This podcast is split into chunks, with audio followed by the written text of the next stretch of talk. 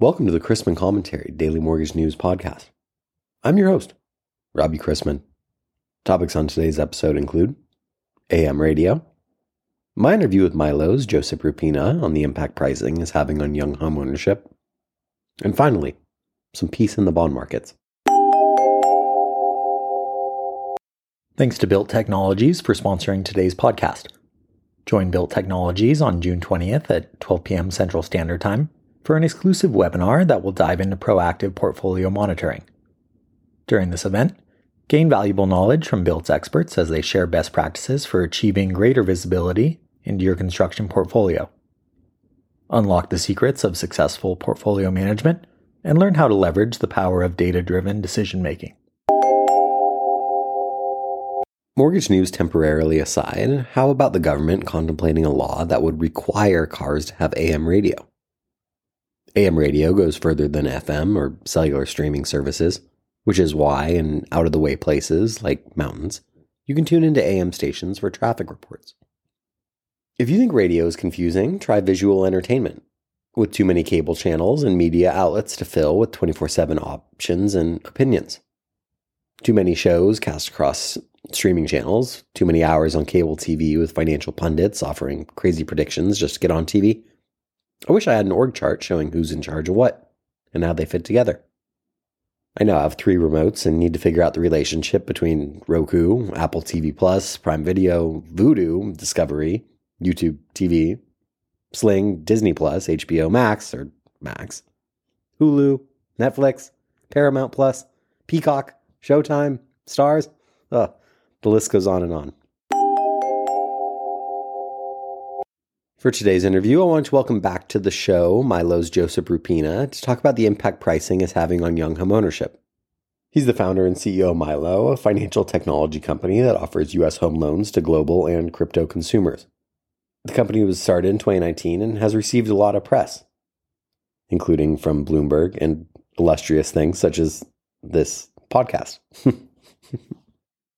the overall conversation I want to have today is about uh, what's going on with potential borrowers out there. There's a lot of people on the sidelines, and then also younger borrowers uh, and those that that might have assets that are less than traditional. And I guess the the topic would be what these mortgage pricing updates mean for younger borrowers. And, and I want to start by backing up and, and kind of saying, what have been the recent mortgage pricing updates? What's going on? Obviously, people know rates are high. There was some some LLPA adjustments from FHFA. What from from your perspective, what are you seeing? Yeah, I mean, I think that the, the element around affordability for for for housing and, and, and qualifying for mortgages you know, has been has been a growing concern over the last few years. I think it's only accelerated with um, uh, price increases as well as both uh, the interest rates going up. Um, so I think it, it is it is something that uh, a lot of people in the industry have been looking at and and how to be able to um, to help with with that. Uh, I think that some of those things are more experimental in, in nature and sort of seeing how how they're going to turn out.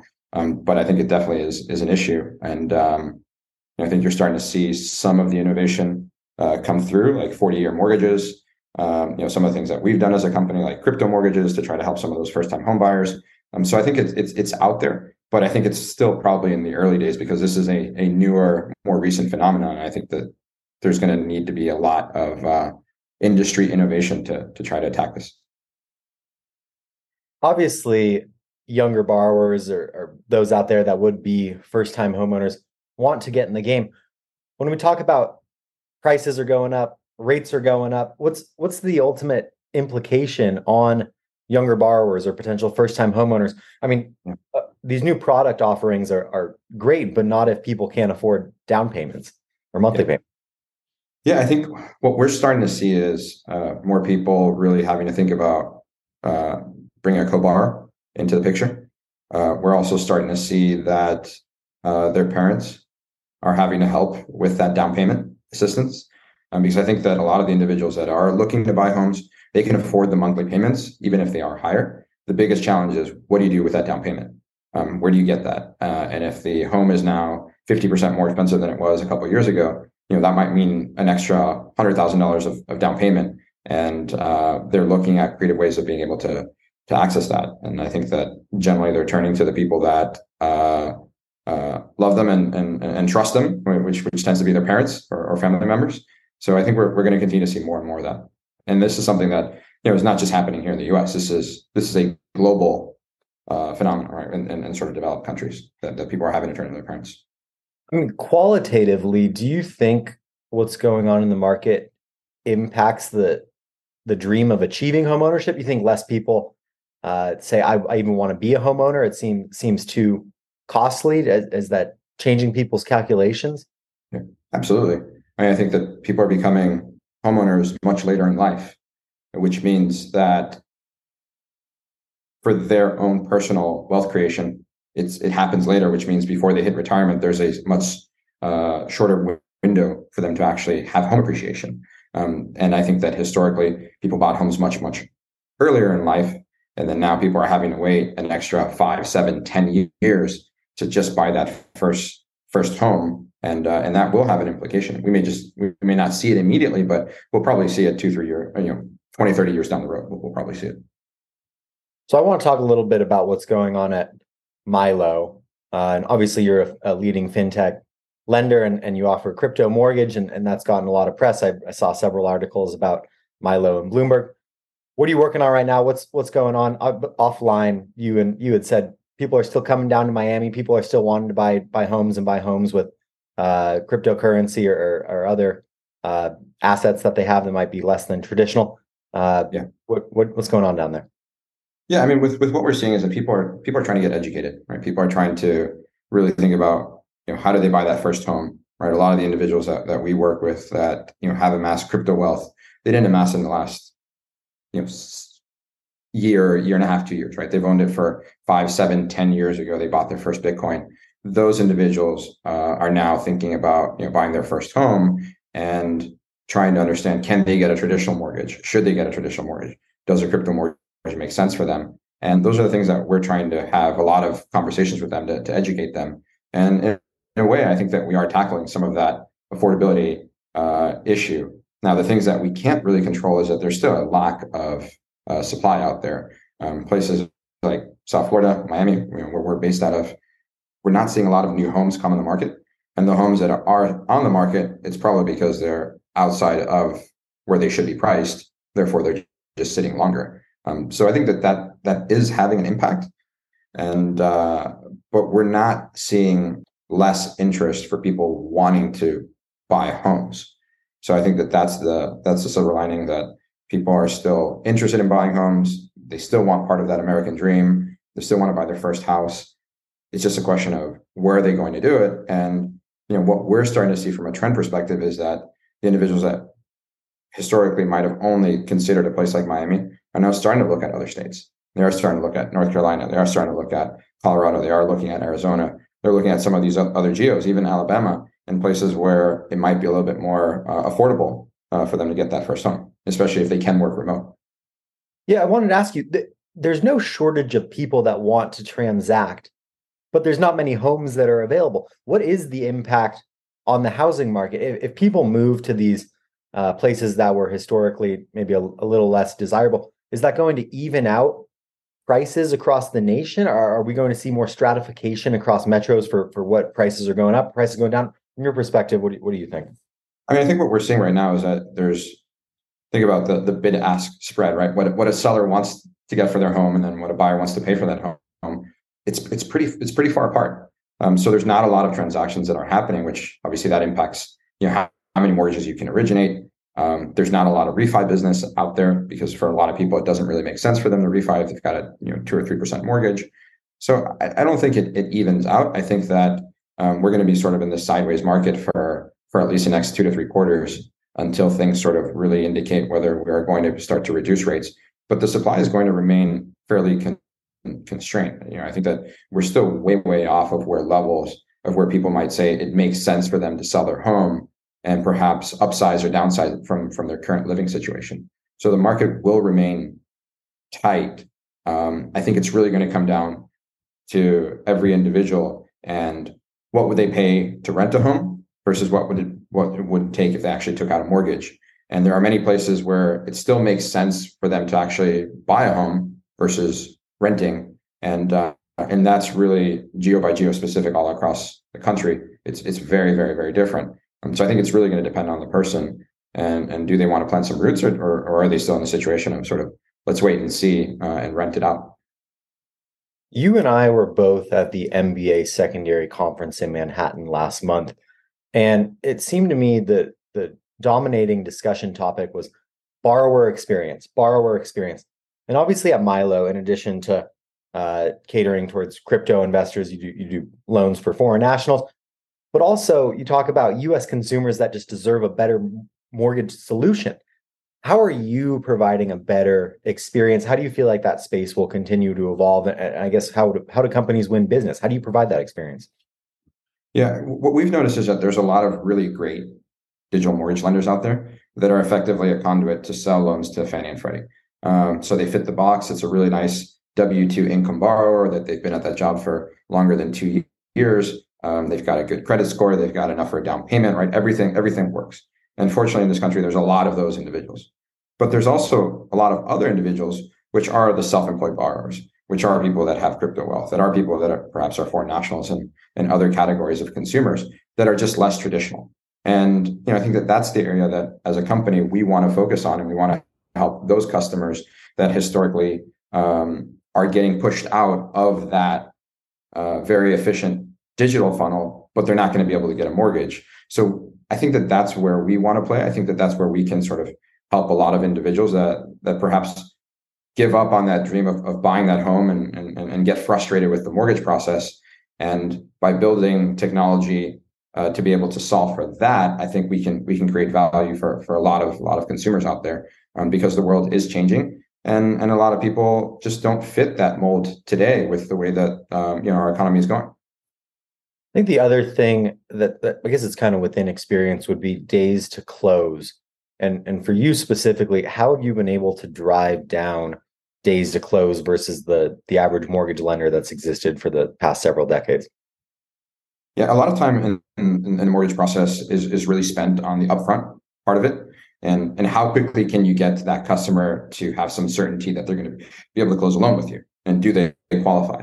Um, so that's where we focus a lot of the technology that we've built is to understand that person's uh, actual financial uh, position. What do they have? What don't they have? What can they provide?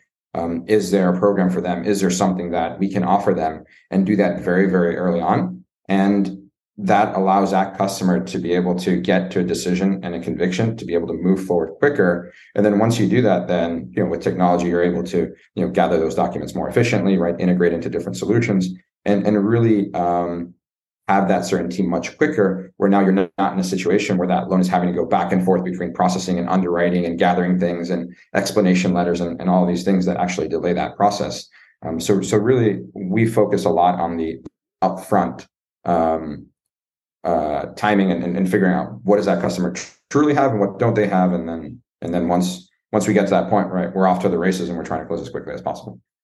And I guess I want to close by saying, for those potential clients that that come to Milo and they say, "Hey, I got a lot of uh, crypto wealth or, or, something like that," what's the best way to prepare to apply for a mortgage? What should you know going in, or, or what should you have ready uh, as you, as you're ready to actually get uh, pre-qualified?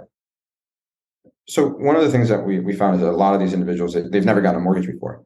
So it's really important for them to you know, get pre-qualified, right? We, we we built a fantastic uh, pre-qualification tool where individuals can put in their information. They know exactly how much they can afford. Um, they can have a conversation with our team. You know, we'll we'll walk them through that process. You know, I think that we're in the mortgage industry, and sometimes we forget that most people you know have probably never gotten a mortgage. They might get one or maybe two mortgages in their life so everything that we talk about and all these acronyms, they mean nothing to them. Um, so really being able to, to, to simplify things, uh, explain to them the benefits of getting pre-qualified, having that, that conviction to buy, uh, and doing that early on in the process, I think that that's that's the best thing because then then they can um, really uh, feel good about the decision and uh, you know not have buyer's remorse or or be surprised when when some things change through the through the process. Uh, you know, catch that catch that early. At the secondary conference in Manhattan, it's a bunch of middle-aged white guys running around in suits that say, "Oh, you know, the mortgages need to fit in this credit box so that they can be saleable." You've you've now for several years been able to uh, analyze the performance of these crypto mortgages. what would you say to those that might be skeptical, or how would you how would you categorize the the performance of of uh, what you're originating?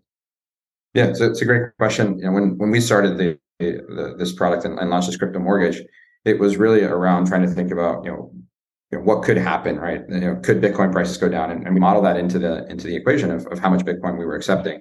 And what we've seen now is that every person that's taken out a crypto mortgage with us, um, the value of their digital assets has appreciated.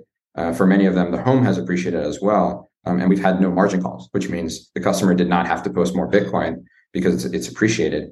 Um, and I think that that's a big win for you know, product and mortgage innovation uh, because it highlights that you know sometimes you can you can get really bogged down in how things have been done, but there are a lot of alternative ways that you can underwrite a customer to reduce the risk and still have very very good performance and and help lots of lots of customers um, so i think that, that that's that, that's an example of sort of thinking outside the box around you know what what a mortgage product could look like um, if you uh, if you remove some of those those biases which to, to quickly clarify uh, you know back in the summer of 2021 so two years ago bitcoin was trading for around 40000 plus. Now I think it's closer to 25. You're saying people's digital assets have actually increased in value. So I just can you clarify quickly?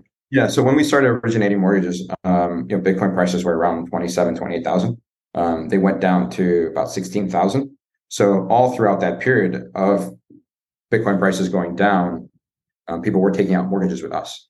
And, and for some of those individuals that took those mortgages, you know, the value of their holdings from that moment that they closed their loan has appreciated 70, 80% um, those individuals did not have to uh, liquidate their assets, therefore not triggering you know capital gains of you know 24% or more. Um, so it's been a very significant swing in terms of what this transaction has meant for them. And for some of them, it's even millions of dollars. So it, it, it's it's really noteworthy that you can actually take out a mortgage. It's the right financial structure for you, and uh, and then your your net worth can appreciate because of it.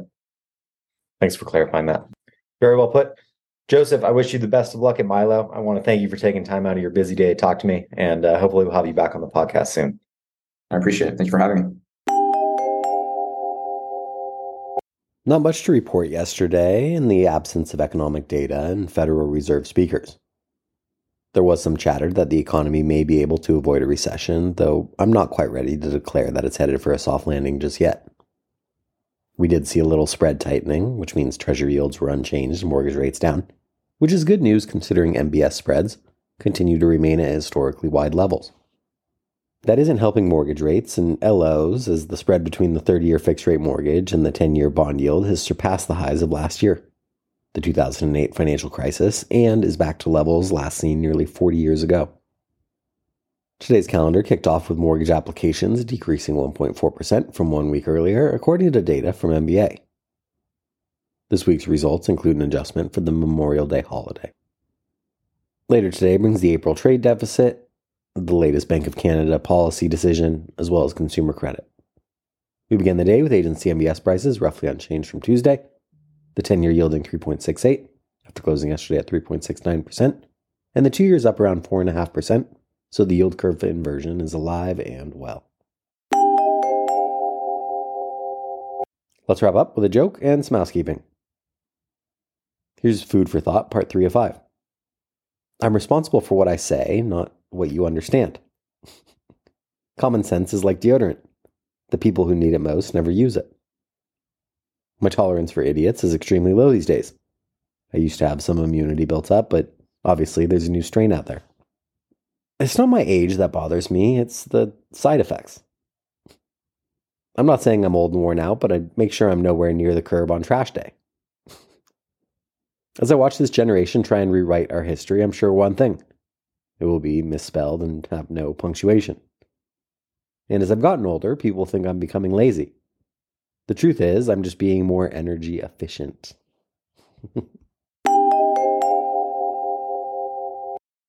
Thanks again to today's podcast sponsor, Built Technologies. Join Built Technologies on June 20th at 12 p.m. Central Standard Time for an exclusive webinar that will dive into proactive portfolio monitoring as Built's experts share best practices for achieving greater visibility into your construction portfolio. If you have any questions about the podcast or sponsoring opportunities, send me an email at robbie at robchrisman.com.